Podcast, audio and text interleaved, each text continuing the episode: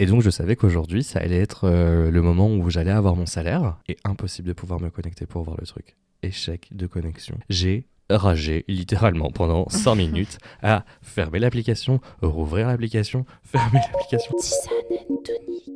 Bonjour, bonsoir à tous, bienvenue sur Tisane and Tonic, le podcast qui est pote. Aujourd'hui, je suis accompagnée de la magnifique Max, Salut de l'incroyable Martin, Hello et bien sûr d'Andrew.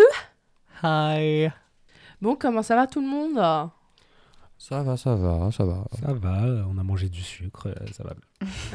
Ça va très très bien, la mif. Bah écoutez, euh, cool, comme ça vous êtes en bonne disposition pour parler d'un sujet euh, compliqué, Mais très intéressant. mais très intéressant. Mais c'est compliqué. La gestion de l'échec. Ouf. bon, du coup, les amis, euh, j'aimerais bien euh, savoir, euh, pour vous, qu'est-ce que c'est l'échec Et euh, vous pouvez me dire ça en quelques mots? Alors pour moi, euh, c'est quelque chose, c'est un peu genre euh, le non-aboutissement d'un but. Et voilà, il n'y a pas de notion péjorative ou, néga- enfin, péjorative ou, ou positive. Mhm. C'est très factuel. Un échec. Enfin, l'échec, ça a une connotation négative forcément, mais à mon sens, c'est voilà, le non-aboutissement de d'un but. Alors que tu vois, pour moi, c'est euh, la déprime, c'est mon monde qui s'écroule, c'est euh, ultra, euh, Mm. ultra difficile à gérer. Pour moi, l'échec, c'est vraiment, euh, pour moi, c'est vraiment très assimilable à, à une erreur. Et j'ai l'impression de m'être complètement gouré. Mm. Vraiment.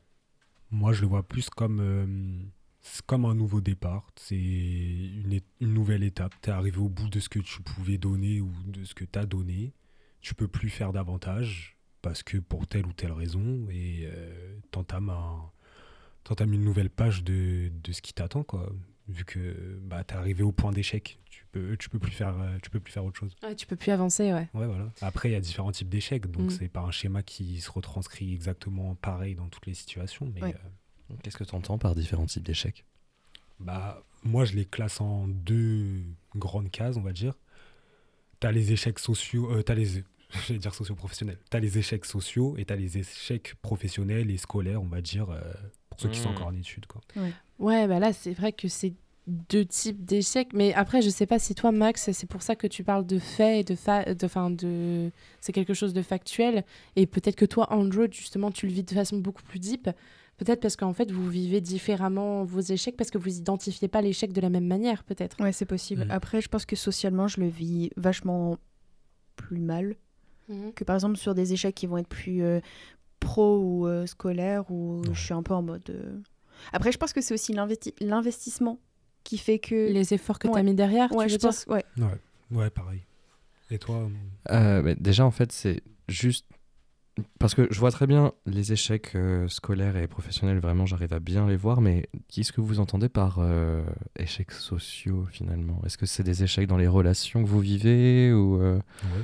Dans la manière dont vous êtes intégré à la société Enfin, je sais pas. Je... Pour moi, euh, les échecs sociaux, c'est même plus euh, les échecs personnels. C'est-à-dire que. C'est comme ça que j'avais compris euh, ce que vous disiez. Ouais, ouais. c'est plus, Oui, en, ça, ouais. en effet, sur les relations, mais aussi sur les projets qu'on entreprend pour nous-mêmes ou ce genre de trucs.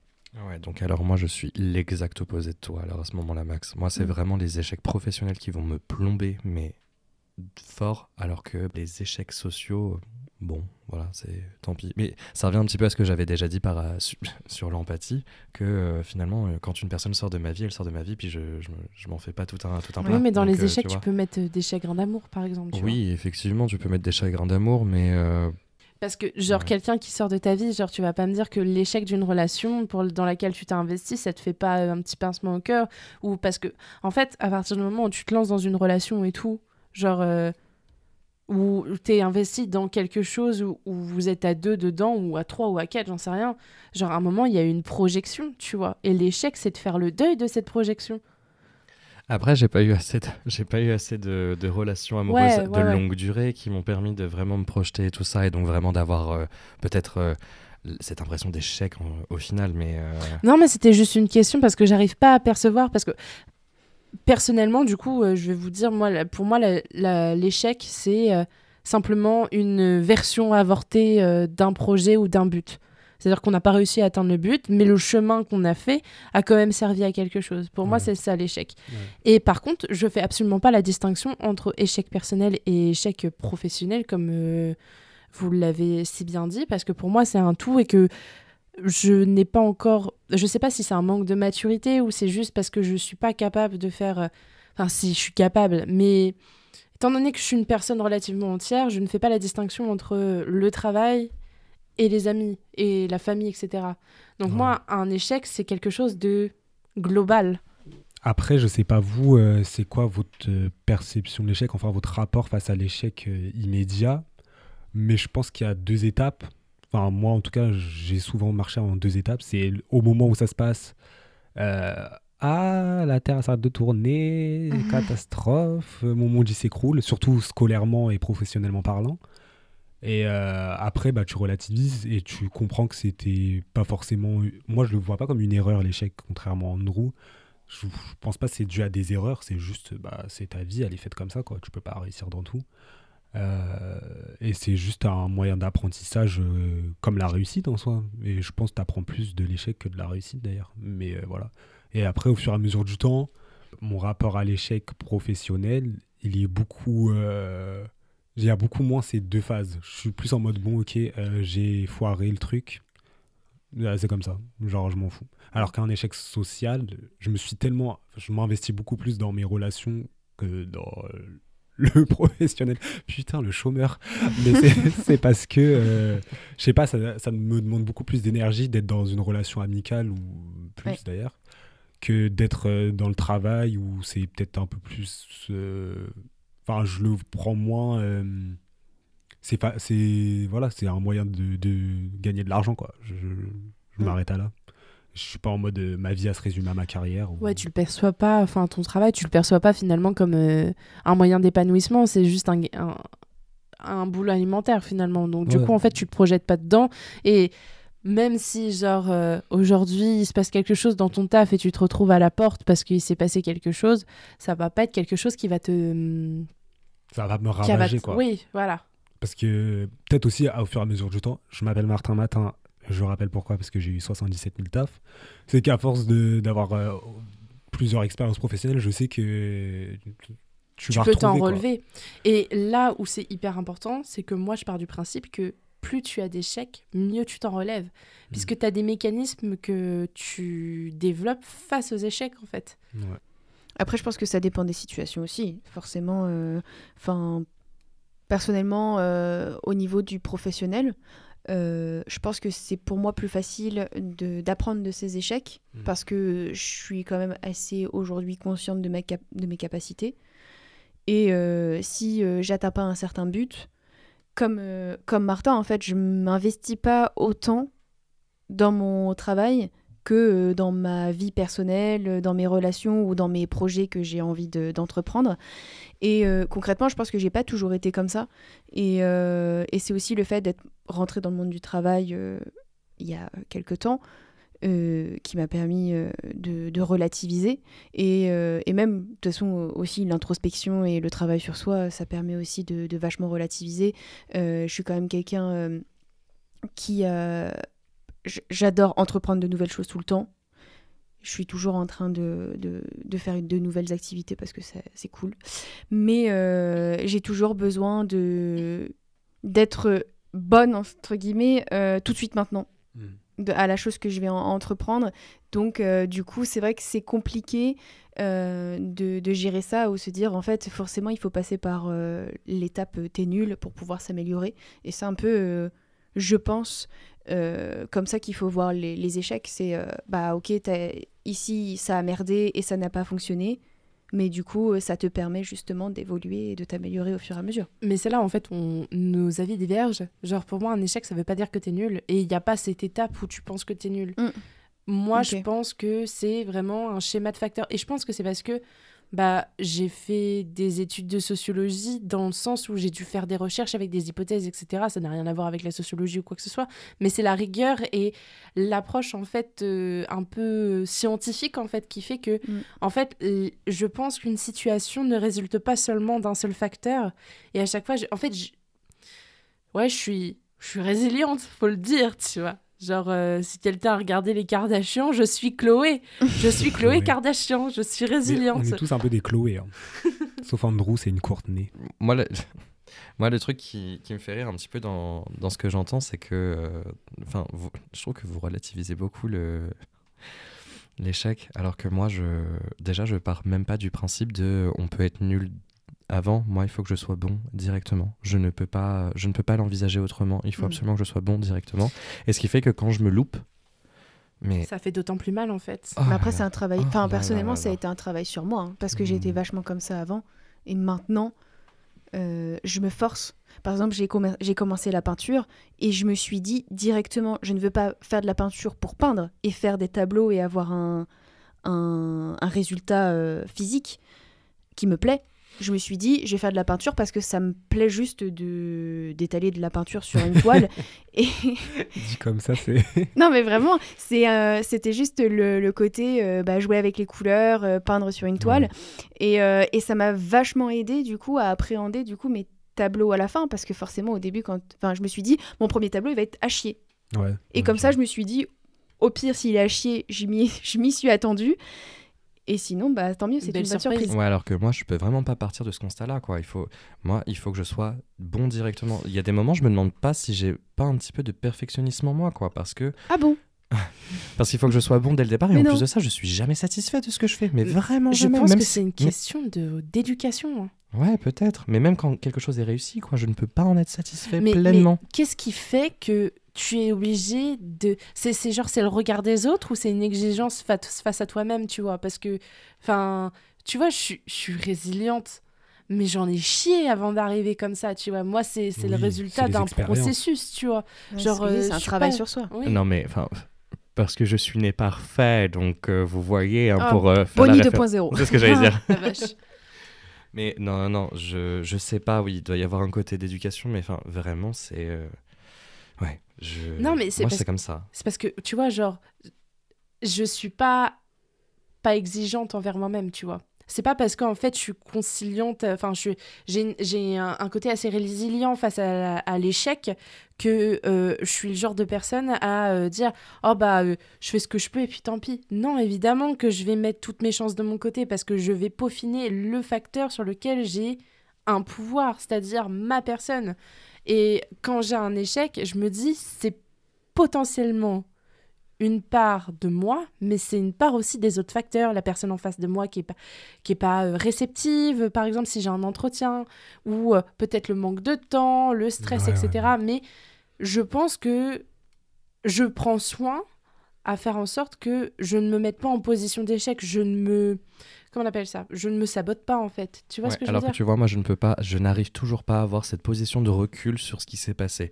Je pars toujours du principe que, parce que pareil, moi aussi, je suis extrêmement exigeant avec moi-même, mais c'est pas extrêmement exigeant, c'est vraiment énormément exigeant. C'est, j'attends des choses de moi, mais parce que là, je parle d'échecs qui sont liés à mon univers professionnel de manière générale, mais c'est, euh, je, suis extrêmement exigeant avec moi et je n'attends pas moins en fait de, de ça et, euh, En et fait- je n'arrive pas à avoir le recul derrière quoi. Vraiment. Moi, je trouve que vous êtes des personnes, toutes les, tous les deux, vous êtes euh, hyper perfectionnistes et hyper euh, exigeants envers vous-même, mais vous ne vous n'attendez pas la même chose. La finalité, vous attendez pas du tout la même chose Ouais. en fait. Ouais, peut-être. ça. Mais si je peux juste euh, me permettre une petite anecdote, l'année dernière, j'ai vécu euh, un énorme échec professionnel avec des gros guillemets. hein. Euh, ça m'a tellement déprimé, ça m'a tellement stressé que j'en suis arrivé à être sous anxiolytique parce que je n'endormais plus la nuit. Je faisais que du overthinking sur euh, la situation qui s'était passée. Je. euh, comment dire je, je suis en contact avec un public et je m'excusais à ce public-là chaque jour de la moindre erreur que je faisais. Mais tu te remettais de ouf en question alors Mais que ouais, c'était et pas je nécessaire. me démontais devant, euh, devant le public devant lequel Mm. j'étais, quoi. Et donc finalement, j'en perdais toute ma crédibilité possible. Comme euh, Magda disait, l'auto-sabotage. hein. Bah, c'est ça. Et donc là, ouais, j'étais vraiment dans une posture d'auto-sabotement. Mais pour le coup, D'auto-sabotage, pardon. les, euh, les grands esprits se rencontrent, hein, parce que moi aussi j'ai été sous anxiolytique après un gros échec. euh, Serrons-nous la main. Serrons-nous la main, mon ami, voyons. Euh, cette épreuve nous a renforcés. Enfin, Martin, toi-même, tu as été euh, témoin de ça. Mhm. Et je pense pas que moi, je me suis sabotée, tu vois, mais moi, en fait, j'avais besoin d'aide pour stopper ça et pour prendre le recul. Je me suis pas mis... Enfin, et en plus, les anxiolytiques que j'ai eus, moi, je les ai pas pris, tout simplement. Je- J'en ai pris une semaine pour dormir et après, je les ai mis de côté, tu vois. Alors que moi, j'ai fait le traitement euh, moi, complet. Mais, mais moi, mon traitement ne m'était pas donné en mode Magda, tu as besoin de, tu as besoin d'anxiolytiques pour euh, dealer avec l'angoisse et euh, ton quotidien. Je les ai eus parce que je n'arrivais pas à dormir et qu'il ne voulait pas me donner de somnifères. Après, il aurait pu me donner des antihistaminiques. Ça aurait été euh, kiff kiff bourrico. Donc je pense que s'il m'a donné des Seresta, attention, j'ai cité un laboratoire, oh mon dieu c'est pas pour rien, tu vois. C'est que je pense qu'il se doutait qu'il y avait Anguille sous roche. Mais le résultat a fait que j'ai été proactif quand je l'ai eu. Je me suis pas reposée dessus, je me suis pas laissé Ouais. glisser tout doucement dans les, Bah, dans les abysses. Moi non plus, hein. pour euh, continuer là-dessus, je me suis absolument pas euh, laissé abattre ou des trucs comme ça. Enfin, de toute façon, je ne pouvais plus parce que déjà, quand j'ai lu un petit peu la notice et tout ça, j'ai vu que c'était aussi un antidépresseur, bravo. Donc euh, finalement, est-ce que je faisais pas une petite dépression à cause de tout ça en fait? Est-ce que tout ce stress et cette non, mais là, t'as était en t'as train tellement overthinking, c'est un truc de fou. Ouais. Moi, tu vois, ce qui a résulté finalement de cet arrêt pour burn-out de- d'un mois, c'est que j'ai terminé mon mémoire. Wouhou Et moi, tu vois, là, tu disais que tu as, quand même essayé de te relever ou des trucs comme ça. Moi, je me suis jamais relevé en fait. C'est toujours quelque chose que je garde encore euh, sur moi, mais ce qui a fait que ça allait mieux derrière, c'est que d'une, j'étais sous euh, anxiolytique, donc j'ai arrêté de danser. Et en fait, parce que j'ai fait quelque chose de nouveau derrière. Mais j'ai jamais rattrapé mon erreur ou un truc comme ça, ou essayé de pallier à ça ou peu importe. Moi, j'ai. Enfin, pareil, parce que ce qui en a résulté, c'est le mémoire et le podcast. Et pourtant, je porte encore les séquelles de ce qui s'est passé. Mm. Tu vois, genre, je suis toujours dans le délire trauma. Mais d'un autre côté, tu vois, c'est un autre traumatisme qui a fait que je suis résiliente face à l'échec. Ouais. Bah, en, en soi, Andrew, tu as quand même réussi à, à faire des choses pour te relever parce que tu as changé de direction. Enfin, je sais pas si tu as changé de direction, mais en tout cas, tu as abordé un nouveau projet après ce qui, ce qui t'est arrivé. Oui, il y a eu un nouveau projet, mais en soi, je suis pas revenu sur tout ce qui s'était passé pour essayer de comprendre mes erreurs ou ce qui m'avait mené à l'échec. J'étais, enfin, je me suis dit, je, en fait, c'est la base de ma vie et la base de ma pensée, c'est que j'ai l'impression que j'ai besoin de recommencer à zéro Ouais. constamment. Mais c'est pas une mauvaise chose de devoir recommencer constamment. Enfin, ce que j'ai envie de dire, si. Enfin, oui, t'aurais pu prendre le recul sur la situation et regarder où étaient tes erreurs et où étaient les facteurs dont tu pouvais pas justement euh, avoir la main dessus. Moi, c'est ce que j'ai fait. Mais pourtant, tu vois, je suis revenue avec des traumatismes. Mais pour le coup, tu vois, c'est ta manière de gérer avec l'échec. C'est toi, tu dis, OK, bah, cette manière de faire n'était pas la bonne, je vais trouver un autre chemin. Et c'est en ça que les échecs sont importants. Oui, Tu mais vois? pour moi, ils sont absolument pas bénéfiques parce qu'en aucun n'as cas, je appris. reviens. Voilà. En aucun Ouais. cas, j'apprends d'eux parce que je cherche à revenir, enfin, à redémarrer de zéro sur autre chose derrière euh, qui. euh, Tu voudrais les effacer en fait. Ouais, c'est ça, limite. Les oublier, Mais en as honte Pour toi, c'est une erreur. Oui. Ah oui, ah oui, j'en ai honte.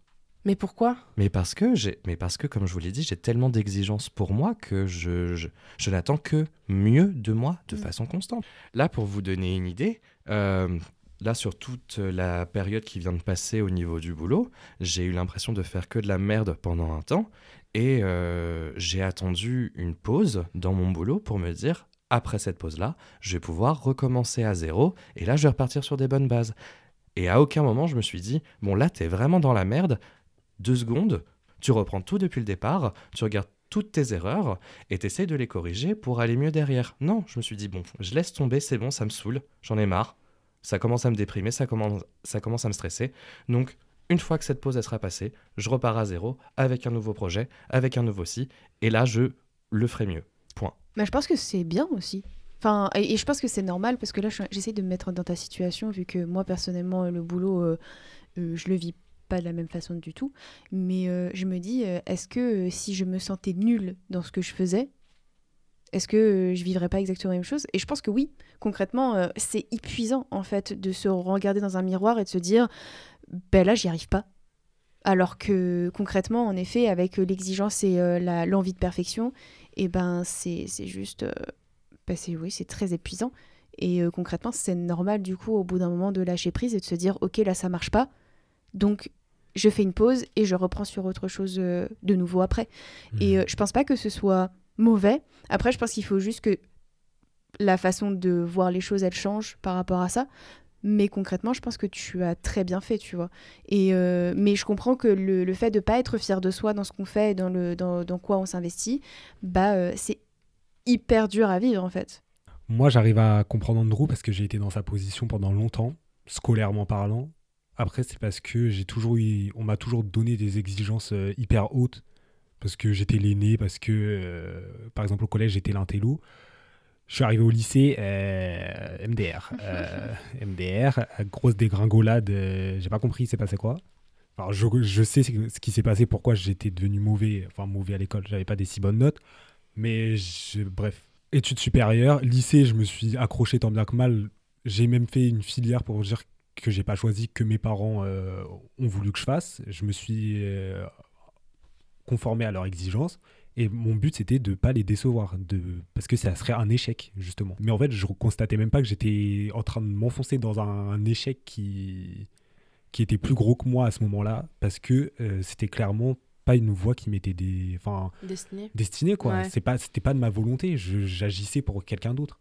Et je suis arrivé en études supérieures, et là, euh, ça a été mon premier vrai gros échec euh, de ma vie, je vais dire ça comme ça. J'ai totalement foiré, alors que je me donnais à 2000%, j'ai totalement foiré ma première année d'études euh, Ouais, mais supérieures. tu somatisais de ce que tu m'as dit de Ouais, ouf, quoi. en fait, j'étais dans le déni. J'étais là en mode euh, tranquille, je vais gérer. euh, De toute façon, et j'étais en mode, euh, pour en revenir à un podcast qu'on a enregistré sur, sur la santé mentale, j'étais là en mode, il n'y a que moi qui peux gérer, personne comprend. Donc, c- j'étais bloqué dans mon truc. Et quand j'ai échoué, quand j'ai eu mes résultats, quand j'ai eu mes résultats, alors que mon corps, il me disait non, tu peux pas en fait. Je, je dormais plus, je mangeais plus, etc. Mais j'étais buté dans mon truc parce que je ne pouvais pas échouer. C'était impossible, c'était inconcevable d'échouer euh, pour mes parents, etc. C'était inconcevable. Je, je- je me suis pris le mur.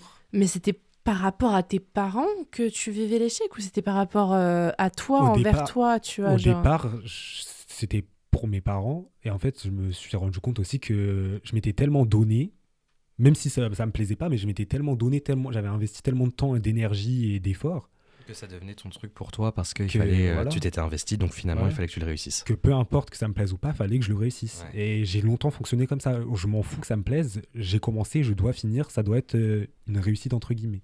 Je me suis pris le mur et euh, pendant euh, pendant très longtemps, ça a été euh, un trauma de fou. Maintenant, ça l'est plus parce que j'ai bah, vécu d'autres choses, etc. Et que j'ai compris que en fait, c'était un apprentissage plus qu'autre chose, cet Mm. échec. Mm. Mais j'ai recommencé le même schéma pour vous dire l'année d'après, j'ai repris des études supérieures. Mais non, parce que mes parents voulaient que je fasse des études. bah Ils m'ont relancé dans quelque chose qui me plaisait pas, mais j'étais là en mode ok, je les ai déçus une fois, ça va pas se, re- se reproduire. Et là, ça a plus été un échec scolaire mais professionnel parce que j'étais en alternance.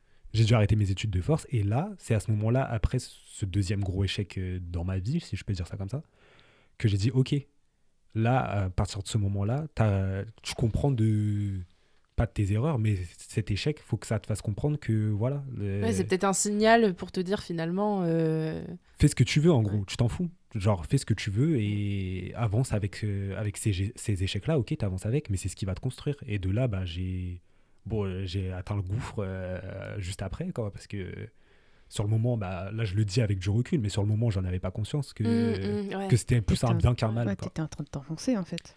Et je rentrais dépr- dépression de fou, etc. Sauf que bon, ça m'a peut-être pris un an après avoir euh, arrêté mes études sup et être dans le- la, la vie active. Mm. Ça m'a pris un an avant de me le constater, mais c'était largement plus un bien qu'un mal parce que au final, euh, je vivais pour les autres, je vivais pas pour moi. Et Mhm. après ça, je vivais, enfin, je vivais entre Magda, c'est très bien que euh, parfois je vis pas pour moi, souvent, mais là, j'étais, j'ai fait une démarche égoïste, si je peux dire ça comme ça, et j'ai fait ce qui, j'ai fait ce que j'avais envie, et c'était ma première décision d'adulte, si je peux dire ça comme ça, de plus reprendre d'études. Et depuis, euh, voilà, je regrette pas du tout d'avoir arrêté, et j'ai appris beaucoup de ça, au contraire. Ouais, je me retrouve vachement dans ce que tu dis parce que personnellement, euh, quand j'ai euh, entrepris des études, euh, c'était pour faire des études et euh, parce que je trouve que beaucoup moins maintenant parce que bon, euh, ça fait déjà un petit bout de temps maintenant que j'ai mon bac, mais euh, à l'époque en tout cas, c'était un peu euh, bien vu de faire des études et d'être voilà de Et tu as tout un peu cette pression sociale et, et autour de soi. Et donc j'ai fait des études parce qu'il fallait en faire. Et que concrètement, je ne savais pas ce que je pouvais faire d'autre après le, le bac. Parce qu'on, disons-le, on ne nous... euh, Stimule pas. et puis, on nous, en fait, on nous, on nous conditionne pas à, au après. On te dit, il c'est faut, faut avoir le bac. L'objectif, Ouais. c'est le bac. ouais. Et après, tu as un peu euh, lâché comme ça, euh, euh, librement. Et, euh, et en fait, tu as été dans un Tu cadre. peux faire tout ce que tu veux. Vraiment, mais tu as été dans un cadre scolaire toute ta vie. Et là, on te dit, bon, ouais, bah là, maintenant, tu peux faire ce que tu veux. euh, YOLO. Et, euh, et le problème, c'est que c'est pas possible. Donc, euh, moi, j'ai fait des études que j'ai arrêtées au bout du premier semestre parce que concrètement, c'était j'étais en train de. Enfin, il m'a suffi que de trois mois pour me rendre compte que concrètement, si je continuais dans cette voie et que je m'enfermais dans ce carcan des études qui ne, qui j'en avais strictement rien à secouer, j'allais, j'allais plonger quoi. Mm. Et, euh, et pour autant, ça, l'arrêt de mes études, moi personnellement, je l'ai pas vécu du tout comme un échec. Ma mère m'a beaucoup soutenue aussi, donc je pense qu'il y a l'entourage aussi qui, Ouais. qui joue Moi, pas mal. c'était la pression, la pression c'est la de pression, l'entourage euh, qui a fait que ouais. si je me relance aussi vite dans un autre truc qui, que je m'en foutais de base, c'est parce que j'avais une pression. Mm. J'ai même pas eu le temps d'assimiler le premier échec, si on peut dire Mm. ça comme ça.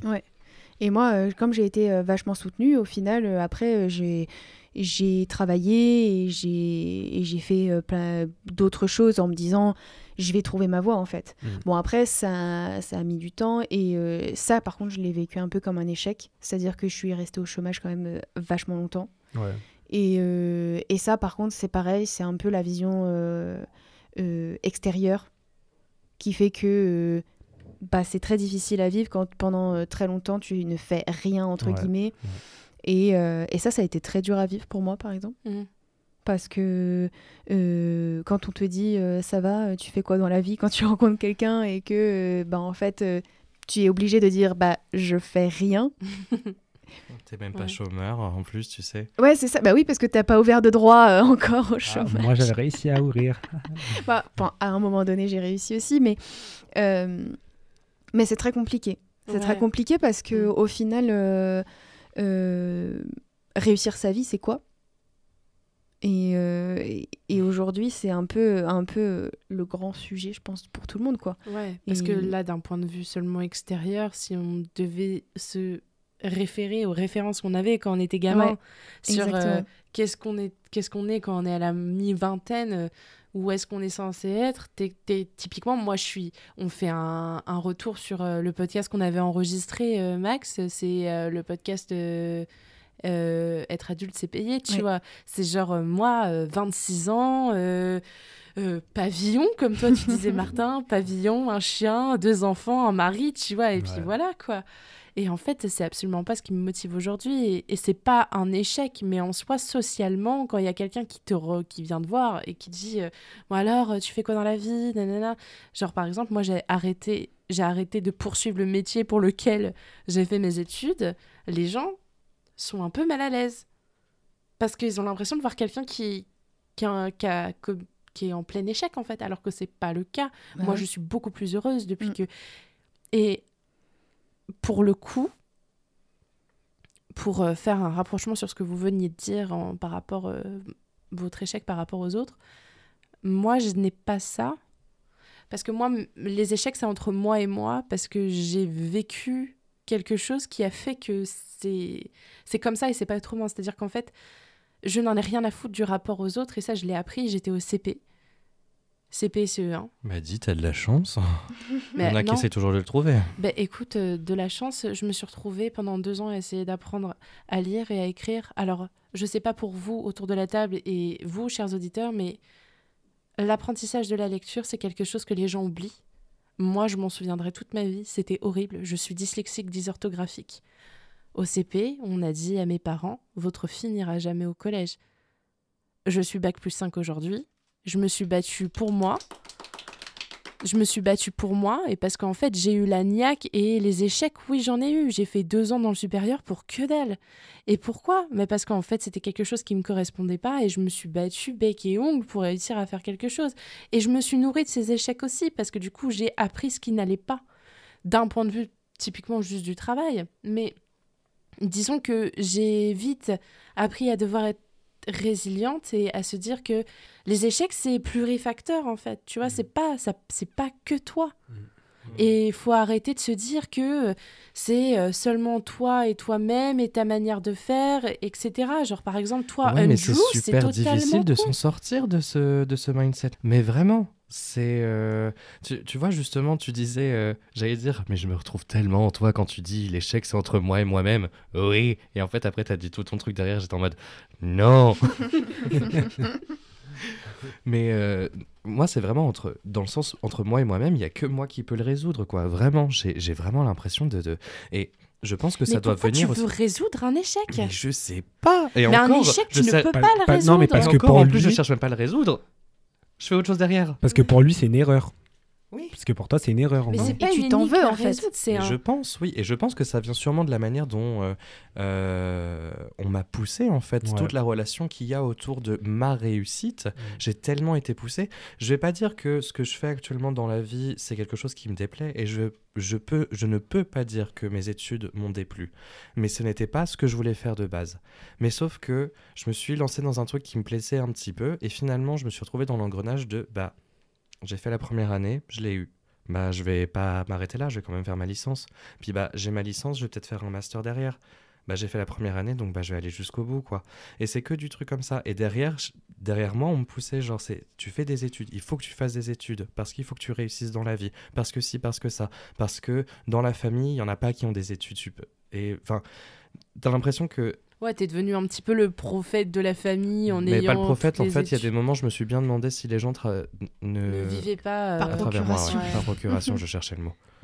Moi, en fait, une fois que je les ai déçus, une fois que je les ai déçus, je me suis dit, bon, ça y est, hop. euh, Ça peut pas être pire. ça me- ils, ils vont pas être euh, déçus davantage. Ils ont Mm. compris que je serais pas l'enfant qui voulait parfait, Ouais. etc. Tu vois. Mais tu vois, là, genre, la... ça me fait penser à quelque chose, genre la relation que tes parents ont vis-à-vis des études. Mm. Pour moi, avoir, être un bac plus 5, c'est une, c'est une consécration pour moi dans le sens où c'est une revanche sur la vie finalement, puisqu'on m'a déterminé quand j'étais gamine, j'avais 6-7 ans quand même. Et sache qu'on est très fiers de toi. Je suis fière de moi là-dessus, mais ça ça n'a aucun impact sur l'estime que j'ai vis-à-vis des gens.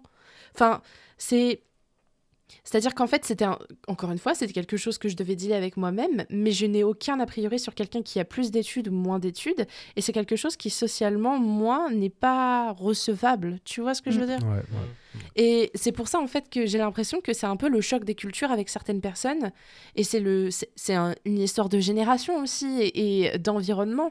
Mm. Mais euh, l'échec d'un point de vue professionnel et scolaire, c'est vraiment quelque chose qui, euh, qui relève d'une époque qui est révolue. Regarde, aujourd'hui, euh, Internet peut te former à tout. Oui, c'est vrai. Il suffit simplement de savoir utiliser. Mais tu peux te former dans n'importe quel métier juste avec des vidéos YouTube. Bon, essayez pas de faire une opération à cœur ouvert après un tuto YouTube, mais Non, euh, évidemment. vous, vous avez compris. Sinon, on va t'appeler le tueur du docteur Maboul, tu vois. Non, mais vous avez compris. Mais euh, échec, échec scolaire, professionnel, je suis d'accord. C'est question des environnements, éducation. Après, échecs euh, sociaux. Moi, les Personnel, tu veux dire. é- échecs personnels.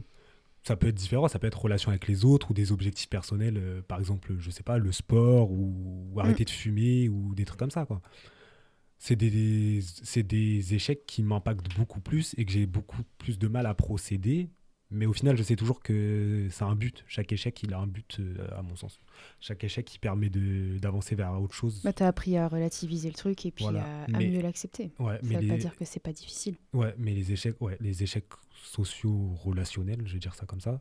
C'est vraiment, moi en tout cas, c'est ceux avec lesquels j'ai le plus de mal à dealer parce que c'est dans ça où je m'implique le plus. Et là, encore une fois, tu vois, ce n'est pas toi le seul facteur. Tu as une personne en face de et toi, et tu vois. c'est pour ça que c'est plus dur, à mon sens, c'est parce que ça dépend pas que de toi.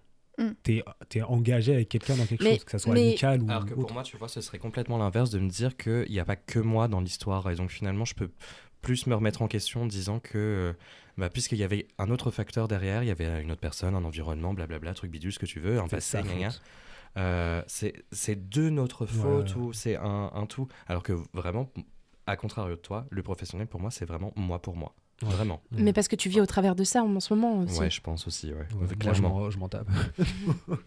En fait, c'est simple. C'est que tu, en fait, tu mets, tu mets l'exergue sur quelque chose qui est déterminant pour toi et qui est, euh, qui est en fait ton, ta motivation pour te lever le matin. Toi, euh, Martin, euh, ce qui te motive à te lever le matin, entre guillemets, évidemment, mais ce qui te motive à te lever le matin et ce qui était le cas quand on était au taf, c'était pas de travailler, c'était de voir tes collègues parce que toi comme moi, on est devenus amis. Mm. Et moi, je voyais régulièrement mon ami et on travaillait ensemble. Mais ce qui me motivait à aller au travail, c'était de voir mon pote. Ouais, Tu vois? euh, Alors que toi, Andrew, ça va être. euh, bah, tu vas créer quelque chose de toute pièce pour ton travail, le mettre à exécution et le soumettre auprès du public euh, avec les gens avec qui tu travailles, tu vois.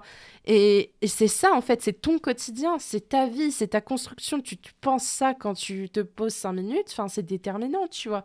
Genre, euh, Mais le but pour moi, c'est pas la satisfaction de mon public, c'est ma satisfaction par rapport à ce que j'ai produit. oui, Si mais en c'est ça- performance, tu vois ce que je veux Oui, je dire suis d'accord, mais si en théorie je vois que ça fonctionne et qu'en pratique je vois que ça fonctionne pas, mais là ça détruit mon monde. Alors que c'est- c'est c'est typiquement, enfin pour avoir bossé dans le social et avoir bossé euh, dans, pour un public, tu vois, appris à construire un projet, on sait très bien que le truc, c'est que t'as beau faire sur le papier quelque chose de nickel chrome, ça ne sera jamais au rapport avec le public parce que c'est humain. Et du coup, chaque groupe social est différent. Tu peux avoir cinq gamins qui sont comme ça, t'en retires trois, t'en mets trois autres différents, le public va changer, ou t'en retires juste un seul et tu le changes, et le public ne sera plus le même. Oui, de toute façon, dès que tu changes de public, un gamin, adulte, peu importe, enfin oui, ça, ça fait changer les choses. Mais de toute façon, tu vois, j'allais venir sur autre chose, c'est que aussi, mon... on parlait d'impatience là tout à l'heure. Moi, j'ai, euh, moi, il faut absolument que la satisfaction soit immédiate. Donc, si j'ai un échec, bah pour moi, c'est un échec et puis point barre. Et je vais pas me dire que, mais non, mais de toute façon, tu débutes, c'est un processus, donc forcément que tu vas te manger euh, des échecs, forcément que tu vas euh, ramer, forcément que ça va être dur sur le début et tout ça, mais au bout d'un moment, ça va arriver, tu vas voir, ça va être de mieux en mieux et tout ça. J'arrive pas à me dire ça, j'arrive jamais à me dire ça. C'est soit il faut que ça soit bon tout de suite, ou alors c'est rien. Ouais, mais à ce moment-là, à quoi ça sert? Ça me met un petit peu en tension. Non, mais oui, Est-ce que tout va bien? Non, mais en Alors, vrai, c'est c'est ce euh, qui te tient en fait. tu vois, c'est genre, moi, je me suis fait la oui, par contre, c'est réflexion. ce qui me tient, par contre. Ouais, moi, je me suis fait la réflexion, en- enfin, je sais pas pour toi, euh, Max, et toi, Martin, mais genre, je me suis fait la réflexion en préparant ce podcast parce que euh, on va briser le quatrième mur. On prépare hein, évidemment tout ce qu'on va dire. euh, on y réfléchit avant parce que sinon les enregistrements prendraient des heures, des heures infinies, messieurs dames. Bref. Et euh, en préparant un petit peu le podcast, j'étais en train de me dire, mais en fait, si j'avais pas d'échec dans ma vie, Ouais, ouais. qu'est-ce de qui, fou. qu'est-ce qui ferait que, que je continuerais à avancer Parce que, en fait, qu'est-ce qui me donnerait la niaque, en fait, tu vois? Ouais. Bah, Qu'est-ce qui fait que je suis euh, ambitieuse et que j'ai la niaque de, d'avoir quelque chose? Ça me tient. Ouais, mais puis c'est aussi, aussi euh, sans parler d'échec, c'est toute expérience fait que aujourd'hui on est ce qu'on est. Oui, Donc en fait, sans ça, tu serais pas celle que tu es aujourd'hui. on est la somme de beaucoup de choses, en effet. Et que ce soit euh, réussite, euh, échec ou quoi que ce soit, on est, euh, on est là grâce à ça en fait. Par exemple, enfin, je vais donner un exemple d'un échec qui, à la base, pensait j'allais, euh, j'allais jamais m'en remettre entre gros guillemets. J'ai eu une de mes plus belles euh, réussites, enfin, d'objectifs que j'ai eu, je me suis fixé dans la vie. Je mets avec un pote, bref, on a arrêté de se parler il y a deux ans. De là, bon, euh, déprime et tout. Et pour me relever, je me suis dit, vas-y, tu te donnes à fond euh, au sport, tu vois. Et je m'étais fixé un objectif. Et pour la première fois de ma vie, j'avais réussi à atteindre cet objectif. Alors que cet objectif, je me l'étais fixé plein de fois avant. Mais là, j'avais la niaque, en fait. Il avait le Summer Body Girl. J'avais la niaque de par cet, échec relationnel, si je peux dire ça comme ça. Parce que, en fait, je me, suis- je me suis retrouvé seul. Je me suis dit, putain, euh, ce connard, Dis-le, dis-le. Martin a dit un gros mot ce connard, il, il m'a lâché comme une merde. Bah, je vais réussir sans lui. Bah, j'avais pas besoin de lui pour euh, réussir le sport. Mais en mode, j'avais la rage, en fait. Non, mais il était pas à côté de moi, donc... Voilà, euh, j'avais la haine. Donc, je me suis dit, euh, vas-y. Bah, t'as euh, utilisé euh, l'émotion engendrée par cette relation pour euh, réussir au- autre part en fait. Ouais. J'étais super sexy. Puis il y Spoiler. il y a eu le confinement et tout, c'est- tout est parti. Mais c'est pas grave. Mais voilà. Ouais, ouais, ça te challenge. Et euh, je suis en train de me dire aussi, tu vois, que euh, les échecs en soi, c'est quelque chose qui ne dure qu'un temps. Hmm. C'est pas quelque chose qui perdure dans le temps parce que c'est un échec que, tant que toi tu le considères. Et euh, finalement, sans ça, euh, c'est compliqué en fait. De... Tu peux pas être parfait du premier coup. Désolé Andrew, je te l'annonce. Quoi? On peut pas être parfait du premier coup? On Quoi? peut pas- non. non, mais on peut pas être parfait du premier coup et c'est important justement de se construire vis-à-vis des échecs et on apprend de ça. Et euh, merci d'avoir été avec moi autour de cette table pour faire de ce podcast une réussite. Oh Merci. Merci à toi, c'est grâce à toi surtout. Merci Magda. Merci à vous, merci beaucoup pour ce partage. Et merci aux auditeurs Oui, tout à de fait. nous écouter. Régulièrement, Oui. on vous embrasse et euh, surtout, euh, n'hésitez pas à nous faire part euh, de votre perception vis-à-vis de l'échec. Et si euh, vous avez eu euh, deux, trois échecs qui vous ont permis d'être la personne que vous êtes aujourd'hui, on serait très heureux de lire ça euh, dans les DM Insta ou euh, en commentaire sur Apple Podcast. Voilà, voilà. On vous embrasse. Bisous Bisous à tous. bye. Et surtout, soyez très indulgents avec vous-même. Vous le méritez.